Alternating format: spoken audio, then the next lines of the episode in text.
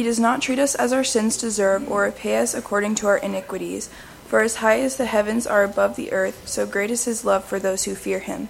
As far as the east is from the west, so far as he removed our transgressions from us.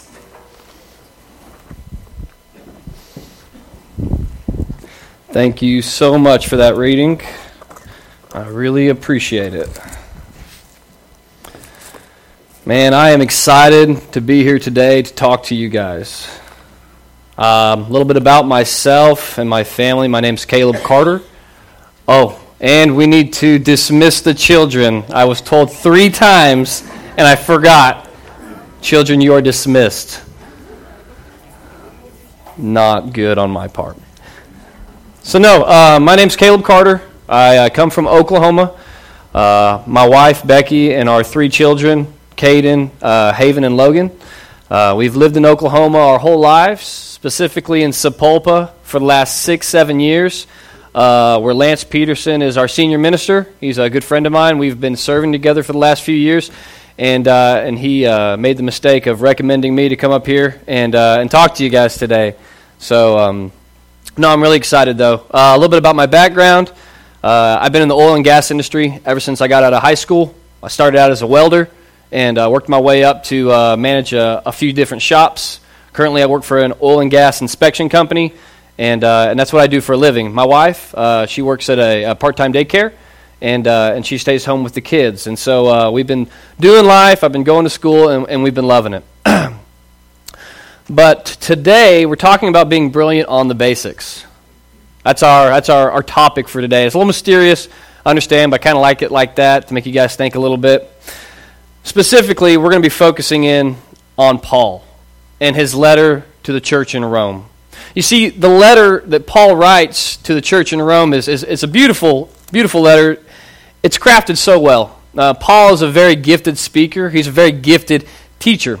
And if you, if you just read through the first four chapters of this book of Romans, you see this, this foundation that Paul's trying to lay for the Gentiles, for the Jews, for everyone who's coming to this church. He's wanting to make sure that they're starting off right, that there's no misconceptions, that you understand the nature of Christianity and what's being asked and, and the world that you live in.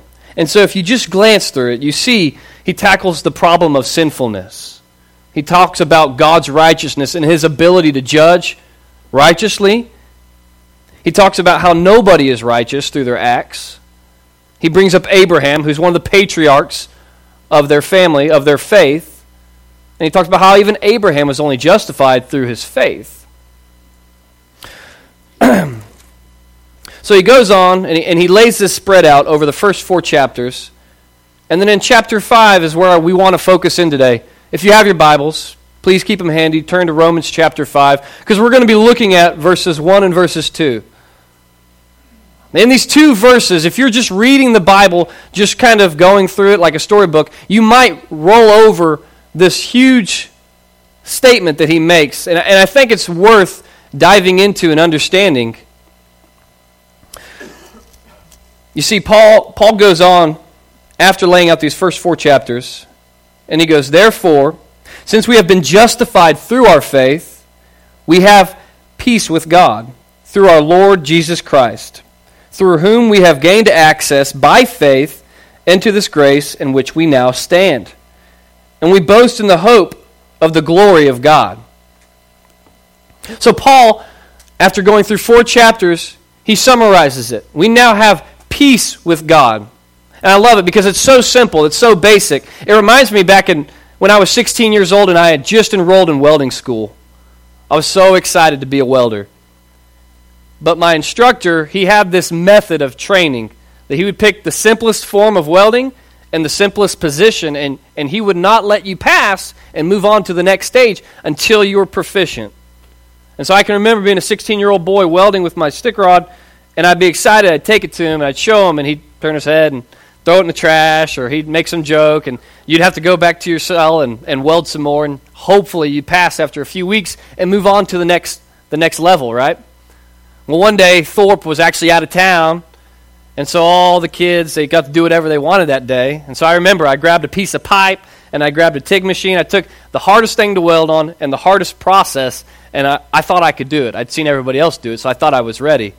And uh, man, I was sticking my tungsten to the to the pipe. I was blowing holes through it. Weld was falling down in my arms. I was I burnt my eyes. It was it was a terrible experience. I was not ready to move on to that next stage, though I thought I was.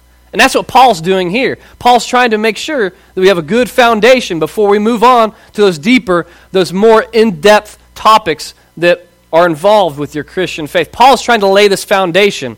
Unfortunately, I'm a slow learner. And even after welding school, after a few years in the pipeline, it was around the time of the recession, I actually got a job. I was looking for any job selling insurance. I couldn't land a welding job. Um, I had this sales manager, and he was a great Christian man. And, uh, and I had all these different things I was licensed to sell life insurance, annuities, uh, investments, all these things. And I was trying to sell all this complex stuff because that made lots of money and it was really fancy. And I would try, and he'd say, Caleb, no, no, focus on life insurance. Caleb, you got to be brilliant on the basics first. And, and I couldn't wrap my brain around it. I wanted to sell the, the high end stuff. I wanted to be, you know, I'd go talk to little old ladies and I'd say, yeah, yeah, no, there's life insurance, but you want to put $400,000 in a fixed annuity? I mean, it's 4.5%, right? And, uh, and, and they would just check out. They knew I didn't know what I was talking about. They knew I wasn't ready to be making those kinds of sales. And, and Bryant would just rub his head and he'd go, ah, Caleb, you got to be brilliant on the basics, man. Just focus on insurance first. And that's what Paul's doing in this passage here. He's trying to make sure we understand what this means. Because you have to understand that this statement 2,000 years ago would have been rare. Peace with God. Now, understand that in those days, gods were anything but peaceful. They're actually very volatile. It's like dealing with a temperamental teenager. You might wake up one day and your crops are full and they're beautiful and you're ready to harvest and you've made some sacrifices to whatever God you're worshiping, and then wake up the next day and it all be on fire and be like, No! What? Why? What did I do? I don't know. Kill some, sacrifice. Okay, I'll do it. And you'd go and you sacrifice and, and just hope, hope that whatever God you worship was going to just relent and take it easy on you, and then you could find favor again. This was, this was how people dealt with gods 2,000, 3,000 years ago. They had no idea what to expect. But here, Paul's telling these people now you can actually have a peace with God. That's rare, that's unique. So unique that there's no other religion actually like that. That God says, this is, this is how you live, this is who I am. This is why now we can have peace. This concept would have been very difficult to understand. But you're sitting there today and you're looking at me and you go, Yeah, no, I get it. Jesus died on the cross for my sins. I get that. I, I understand that now I'm forgiven. But, but I have to stop and think and wonder a little bit have we really accepted that? Do we really, do we really believe at how forgiven we, we truly are? Because that's, that's the question we have to ask ourselves. I think sometimes we tend to forget, or maybe sometimes we never really fully grasped it. Like we might have just skipped over a little bit. We, we understood, yeah, yeah, yeah, no, I heard you.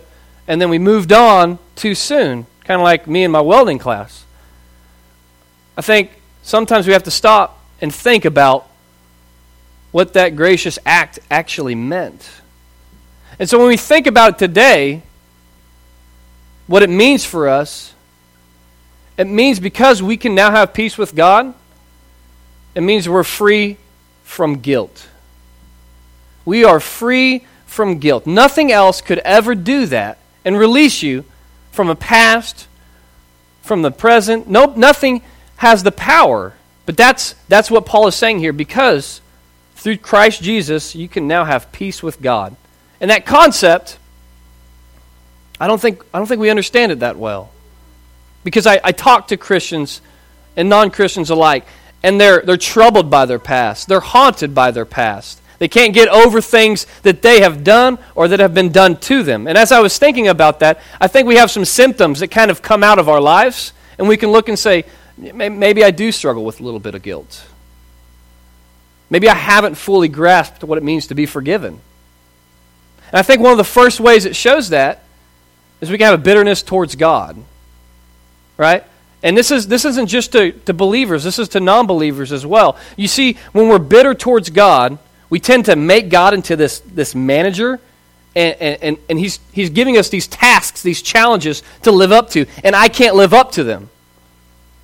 And so when I look at what's being asked of me, the dramatic life, I, I come up short, so then I get angry.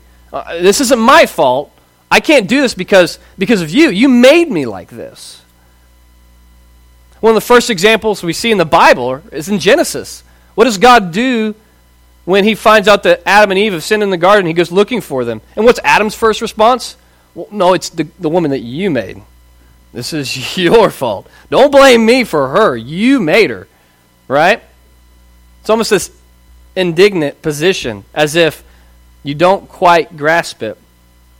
The second way, the second symptom that we can have, is very similar. It comes from a response that God is trying to hold you up to a level that you can't, you just can't manage. But instead of getting angry, you just check out. You ever experienced that before? You ever, you ever been in high school and the teacher like put a test on your desk and you're like, oof, I got nothing. And so then you just kind of like fill in the dots to make a face. You're like, I might as well have fun because there's no way I'm going to pass this test. That's, that's that other response. You just, you just check out. You look at what's being asked of you, and you're like, no, nah, I'm not even going to try. I know lots of guys that have terrible problems with their mouths. Quit, can't quit using bad language, right? And they just, I can't stop. Why even try? It's that same concept. You just check out. We see a great example of this with the, uh, the rich young ruler. He goes to Jesus, right? And he says, Hey, I've kept all the commands. What else do I need to do? And Jesus said, Oh, have you? He goes, Yeah, I have. He goes, Okay, well, give everything you have to the poor. And what does he do? He checks out, turns around, and he walks away. It stems from a misunderstanding that you have something to live up to, that you're going to be able to achieve a certain level.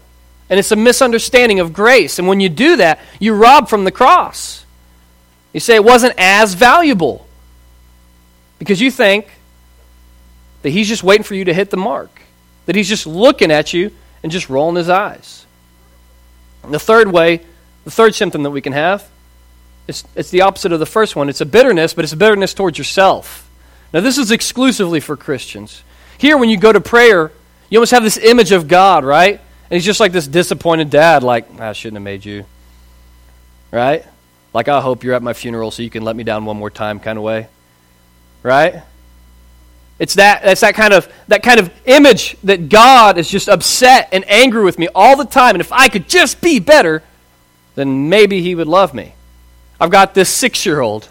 And anytime he drops something or breaks something, he just can't accept forgiveness, at least for like 20 minutes. I'm sorry. You're mad at me. No, I'm not mad at you. It's okay. No, you're not. You're mad at me. I'm sorry. No, no, I, it's okay, really. No, you're not. And, uh, and he'll do this fit. And I'm like, man, it's okay. It's okay. But here we have a misunderstanding that our lives were letting God down. But that comes from the misunderstanding that you were ever holding him up. Because you can't. You're not strong enough. None of us are. And so we live this life burdened by sin unnecessarily. It's like trying to dig up an old car loan and pay more on it. And the bank's like, no, Mr. Carter, you've paid. No, no, no, I owe you more money. Please, please, no, you don't understand. The car's in the driveway. It looks great. Here's another check. No, seriously, take it back. It's paid off. It's the same concept. We do that. Lastly, it's the way we forgive other people. Think about that. Now, sometimes we have stipulations on our forgiveness. Well, I'll, I'll forgive him when he shows that he's sorry. Uh, I'll, I'll forgive him when he's put in the work. Or if, if he looks sorry enough, then yeah, yeah, yeah, I'll, I'll forgive him. Thank God that he isn't like that, right? His son died before you even did your thing. His sacrifice was great enough to cover all of those things 10 times over. But yet, sometimes we struggle with it. Oftentimes we struggle with it.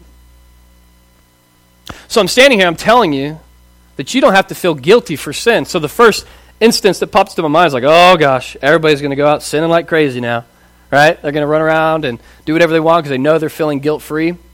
But Paul actually lays out the argument beautifully in the next few chapters. You see, in chapter 6, he's got all this verbiage. He says, uh, For we know the old self was crucified with him, so that the body ruled by sin might be done away with that we should no longer be slaves to sin because anyone who has died has been set free from sin. He's talking about baptism now. For we know that since Christ was raised from the dead, he cannot die again. Death no longer has mastery over him. In the same way, count yourselves dead to sin. In the next chapter, or no, I'm sorry, in the next verse, do not let sin reign in your mortal body. In the next verse, do not offer any part of yourself so Paul's saying, don't be a willing participant in sin because you were baptized. Your flesh, you were dead to that flesh. It might be living, but that's a dead man. That's a dead woman. Right? That's not you anymore. People often forget that eternity starts when you've been baptized. You're living in eternity now as a Christ follower. The only difference between now and then is you can't convert people once you're up there. You can't tell people about the good news once you're up there, it's already done. But here on earth, you've already started. See, in, in chapter 7, Paul says, For I do not do the good I want to do, but the evil I do not want to do, I keep doing. That's kind of a tongue twister. He goes, As it is, it is no longer I myself who do it, but the sin that's living in me. So Paul highlights there's this condition about our flesh that prompts us to sin, and it's going to. But Paul says, as a believer, that's not long, no longer you. And I think the devil tries to come in and he says, No, you're no good. Think about the things you do. Think about the things you've done. No, you're no good. Matt Chandler says it the best in Texas. He says, That guy's dead. You buried that guy. He don't live here anymore. You tell the devil, go dig up the dead guy, because that's not you. And that's the beauty of it, right? That's the power of it, because we are so forgiven. I believe her name was Josie that read, right? As far as from the east as from the west. Have you ever thought about that measurement? Think about it. You start walking east, are you ever going to hit west? No. Right? You can north to south all day long, right? We can measure that. But if you start walking east, you're always going to walk east. If you start walking west, you're always going to walk west. He's very specific with his wording there, the psalmist is. That's how forgiven you guys are. That's how forgiven I am. And the beauty is it has power. See, it has power to change the way we pray. I'm no longer praying to a God that's disappointed in me. I'm no longer praying to a God that I let down all week. I'm praying to a gracious, victorious King that loves me like his own son. That's powerful. Because that power changes the way I can worship. I'm no longer singing to a guy that I keep letting down. I'm no longer singing to this manager who keeps giving me these tasks that I can't live up to. I'm singing to my dad my dad who loves me, who's given up everything for me. When we grab grace, when we understand that sacrifice, that's what it can do.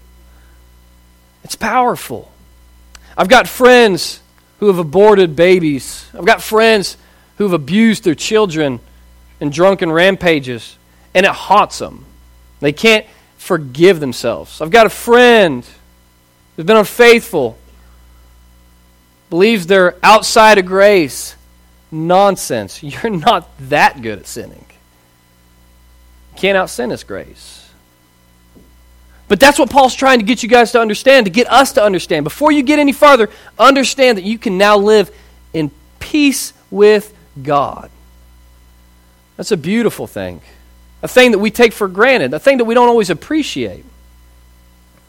It has the power for us to forgive. Think about that for a moment. I'll make sure I'm not running long. Think about that for a moment. What would the world look like if just the churches alone extended forgiveness the way Jesus did? How might things be different? How might people look at us if we just forgave willingly? See, because that's not easy to do. Forgiveness is tough. For me personally, I'm actually pretty forgiving when it's me that's been harmed. But when it's a loved one that's been harmed, then I'm a little bit more bitter right? Because then, because that, that's, that's, that's somebody that I care about that you hurt. And that's not always easy to forgive. But this problem has always been a problem. Think about the Old Testament story of Jonah, asked to go to Nineveh.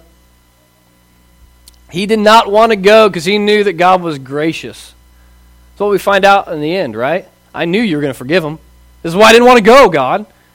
And God's like, is it, is it your right to be mad? See, God's trying to teach him, I forgive you over and over and over again. Do you have a right to be angry about something? And those people in Nineveh were terrible people. And God forgave them. They repented and they, they did a 180. Sure, they were still going to have problems, but God forgave them willingly. Think about the New Testament, right? And that, in that passage, that parable about the, uh, what is it, the unmerciful servant, where this guy has accrued a bunch of debt. And when I say a bunch of debt, I'm talking, I believe the measurement is like 10,000 lifetimes worth of debt. It's several millions of dollars, is what it would be today. And the master forgives him. And then he goes out, and he's got a guy that owes him money, and the equivalent would be like six months' worth of wages. Very small in comparison, and he doesn't forgive him. Right? And the master tells him that if you can't forgive, then why should I forgive you? You see, this parable is to teach us to show us that there's nothing that you can do to me that will come close to the amount of forgiveness that God has given. Your sin to me is, is by far by far minimal in comparison to our sin to God and how we disrespect and how we go another way and how we fight against God's will. You guys, we now have peace with God. And that and that and I can't get over that. I was in my Bible study about a month ago, and I've been studying solely through the book of Romans. And I read straight through that passage, but I thought peace with God was kind of a rare passage, so I circled it, but that was it. And then about two chapters later, something clicked, and I went back to it, and it was it was underlined, and, and I just sat there and I thought about it. And I immediately thought about my prayer life and how I view God. And every time I think about God, I think about Him as this just disappointed God. But I don't have to think about Him like that anymore. Because I can live in peace with God. We're going to play a song here in a second. Because I believe that at some level or another, we all suffer from this. Maybe we don't have problems with forgiveness. Maybe we have problems with accepting forgiveness. Maybe there's some guilt in your life. Maybe there's something something that's weighing you down that you haven't given up. That you haven't let Jesus' blood wash over yet. As this song plays, I want you to think about that and just let Jesus take it from you. Maybe there's somebody that's really hurt you, said something really mean. Give it away. Why hold on to it?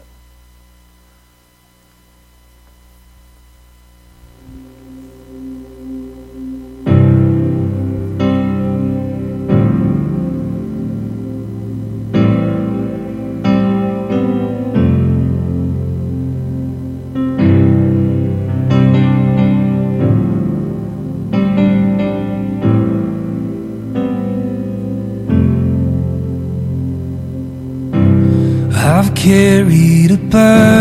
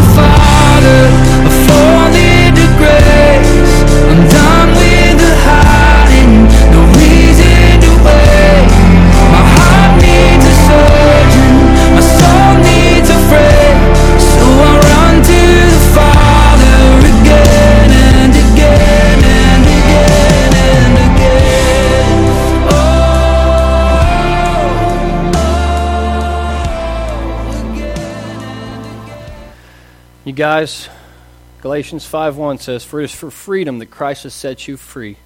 So no longer be burdened by a yoke of slavery." You guys are free. You have a peace with God that people could only dream about thousands of years ago. If you guys don't mind, bow with me as I close this in prayer. Heavenly Father, you are so good far more than I deserve.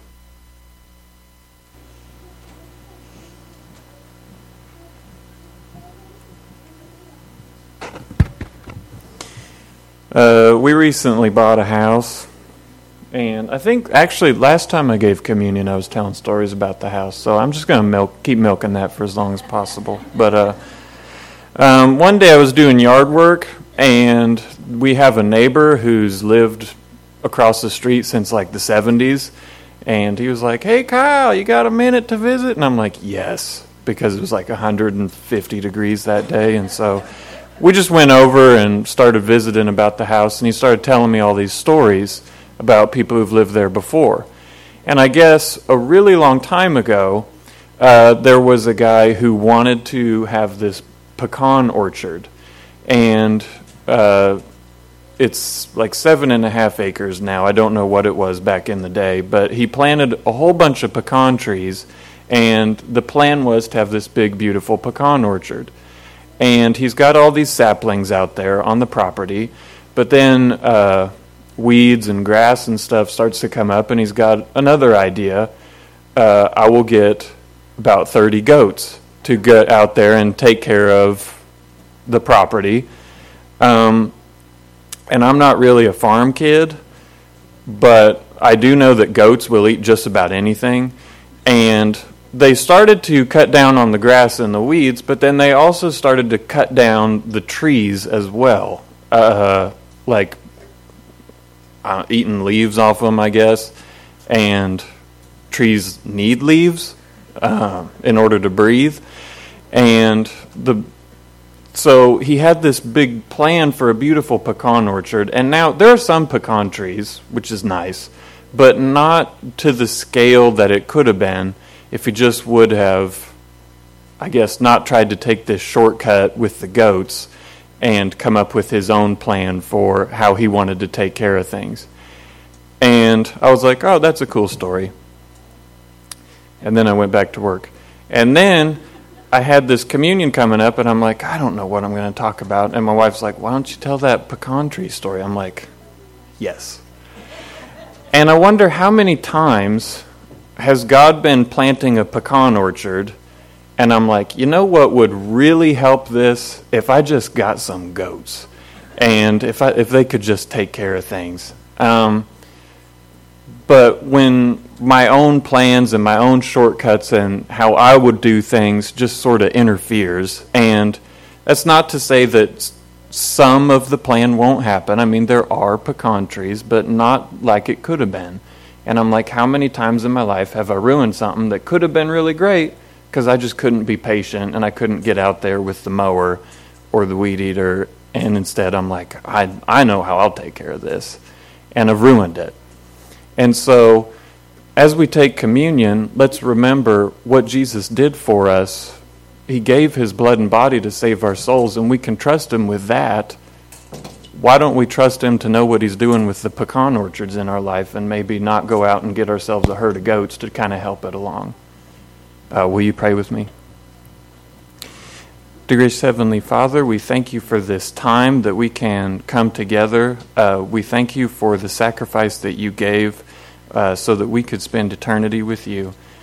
Um, we pray that you would help us to remember during this time what it was that you did for us. And again, we're so grateful for, for everything you've done so we could be with you. And these things we ask in Jesus' name. Amen.